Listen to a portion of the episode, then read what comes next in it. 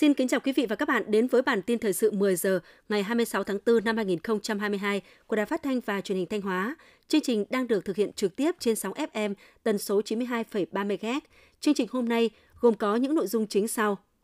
Khai mạc tuần văn hóa thành phố Thanh Hóa, thành phố Hội An năm 2022. Doanh nghiệp FDI đảm bảo tiền lương phúc lợi cho người lao động.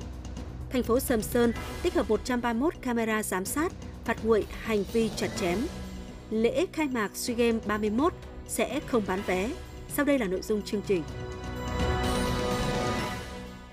Thưa quý vị và các bạn, tối qua 25 tháng 4, tại công viên Hội An, thành phố Thanh Hóa, Thành ủy, Ủy ban dân hai thành phố Thanh Hóa và Hội An đã phối hợp tổ chức lễ khai mạc Tuần Văn hóa thành phố Thanh Hóa, thành phố Hội An năm 2022,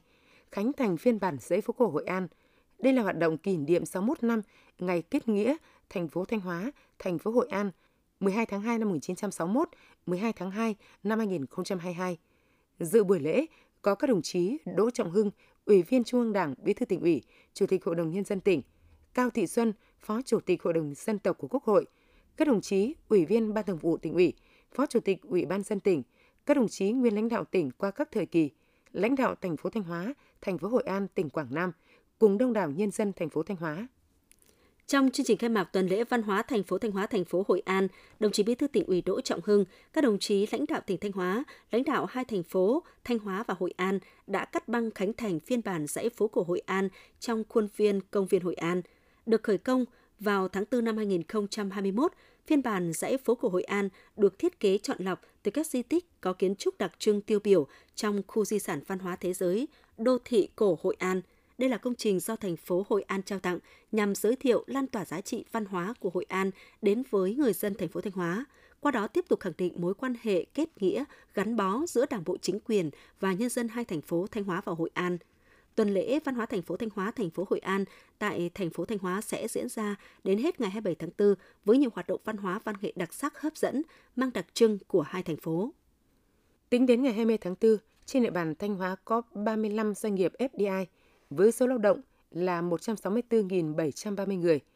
Trong tháng 3 và tháng 4 năm 2022, các doanh nghiệp FDI duy trì tốt việc làm cho người lao động. Có 28 trên 35 công ty tăng ca ở một số bộ phận. 100% doanh nghiệp thực hiện việc chi trả tiền lương, tiền ăn ca, tiền chuyên cần, phụ cấp xăng xe và các khoản tiền phụ cấp khác cho công nhân lao động đúng kỳ. Thu nhập bình quân của người lao động hơn 6,3 triệu đồng một người một tháng –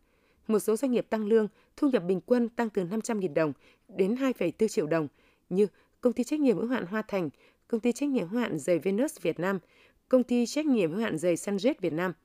Cùng với đó, các doanh nghiệp thực hiện việc trích nộp bảo hiểm xã hội, bảo hiểm y tế, bảo hiểm thất nghiệp cho cơ quan bảo hiểm xã hội đúng kỳ và chi trả chế độ ốm đau, thai sản hàng tháng đầy đủ cho người lao động.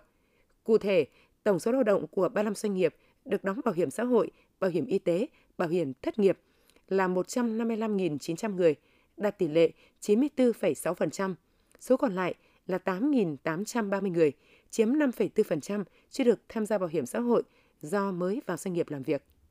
Theo dự báo của Tri cục Thủy lợi tỉnh Thanh Hóa, cuối tháng 4 đầu tháng 5 năm 2022, thời tiết nắng nóng, dòng chảy trên các sông suối giảm dần ở mức thấp hơn so với cùng kỳ trung bình nhiều năm từ 20 đến 50%. Chi cục nhận định sẽ có khoảng từ 7.000 đến 7.300 ha sản xuất nông nghiệp thuộc vùng tưới bằng trạm bơm điện có khả năng thiếu nước. Để đảm bảo nguồn nước cho vùng tưới bằng trạm bơm điện, ngành nông nghiệp, các đơn vị quản lý và khai thác các công trình thủy lợi cùng chính quyền các địa phương đang căn cứ tình hình thời tiết, khí tượng thủy văn trong quản lý tưới, làm tốt công tác dự báo, dự đoán tình hình, từ đó có phương án vận hành đối với các trạm bơm khó khăn về nguồn nước – tăng cường bơm nước vào giờ thấp điểm, tranh thủ bơm nước vào đồng để tránh gây hạn giả, đóng mở cống ở các cửa sông cửa biển,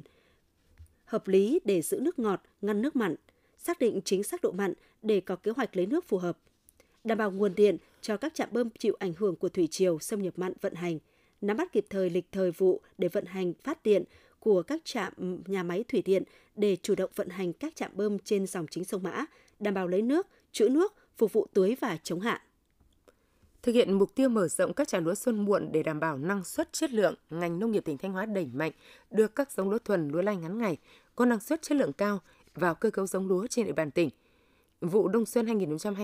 2021-2022, tỉnh Thanh Hóa chuyển đổi 90% diện tích lúa từ giống dài ngày sang ngắn ngày, tương đương với 103.290 ha.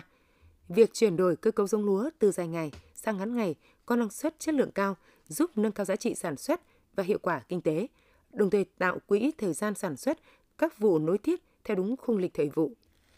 Trung tâm điều hành đô thị thông minh của thành phố Sầm Sơn Thanh Hóa tích hợp 131 camera giám sát khắp thành phố nên có thể trích xuất dữ liệu trước đó để xử phạt nguội bất cứ lúc nào khi có phản ánh của du khách về hành vi chặt chém, ép giá, ép khách của tổ chức cá nhân. Theo ông Lê Văn Tú, Chủ tịch Ủy ban dân thành phố Sầm Sơn cho biết, thành phố Sầm Sơn đã sẵn sàng các điều kiện tốt nhất để chào đón du khách với mục tiêu trở thành điểm đến an toàn thân thiện, hấp dẫn suốt 4 mùa trong năm – xây dựng hình ảnh con người Sầm Sơn đẹp trong lòng bạn bè du khách với mục tiêu hướng tới Sầm Sơn trở thành đô thị du lịch biển văn minh hấp dẫn thân thiện. Bản tin thời sự sẽ được chuyển sang một số thông tin trong nước đáng chú ý.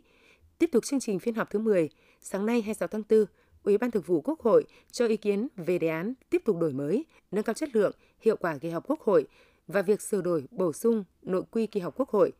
Đề án tiếp tục đổi mới, nâng cao chất lượng, hiệu quả kỳ họp Quốc hội đã có sự chuẩn bị công phu, đánh giá tổng kết, nghiên cứu kỹ lưỡng các quy định hiện hành về kỳ họp Quốc hội.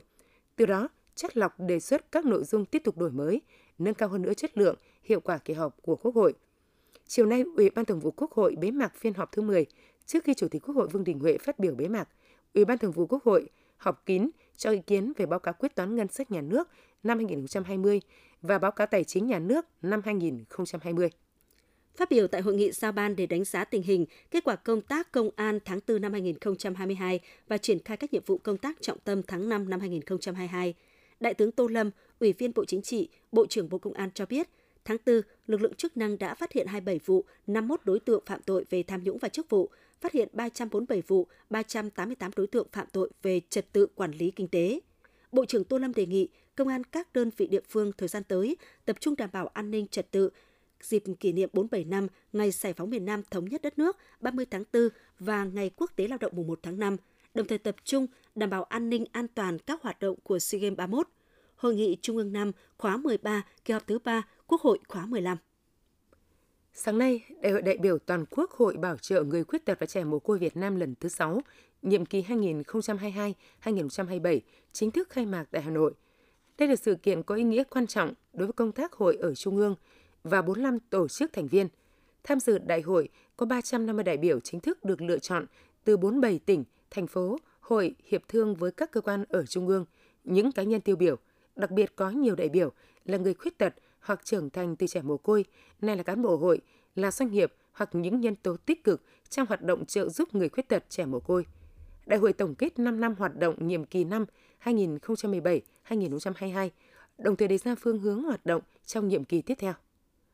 Trong khuôn khổ các hoạt động của đại hội sẽ diễn ra lễ kỷ niệm 30 năm ngày thành lập Hội Bảo trợ Người Khuyết tật và Trẻ Mồ Côi Việt Nam và chương trình giao lưu nghệ thuật Một Trái Tim Một Thế Giới lần thứ 17.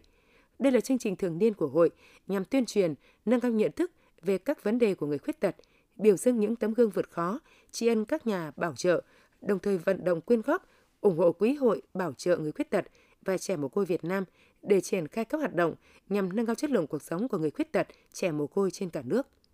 Lễ khai mạc SEA Games 31 sẽ diễn ra trên sân vận động Mỹ Đình vào tối ngày 12 tháng 5. Toàn bộ vé vào xem lễ khai mạc, bế mạc, trận chung kết và tranh huy chương đồng môn bóng đá nam SEA Games 31 sẽ thuộc quyền quản lý của ban tổ chức đại hội. Theo đó, ban tổ chức sẽ không bán vé lễ khai mạc, chỉ phát hành khoảng 20.000 vé mời cho các quan khách người hâm mộ đến sân Mỹ Đình tham dự buổi lễ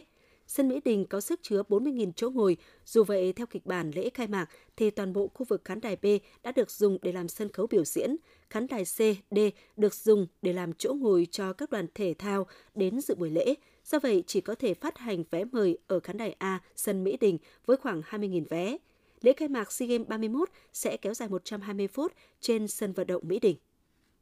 Phó Thủ tướng Vũ Đức Đam vừa ký công điện số 381 của Thủ tướng Chính phủ về việc đảm bảo an ninh, an toàn trong hoạt động du lịch dịp nghỉ lễ 30 tháng 4 mùng 1 tháng 5 năm 2022.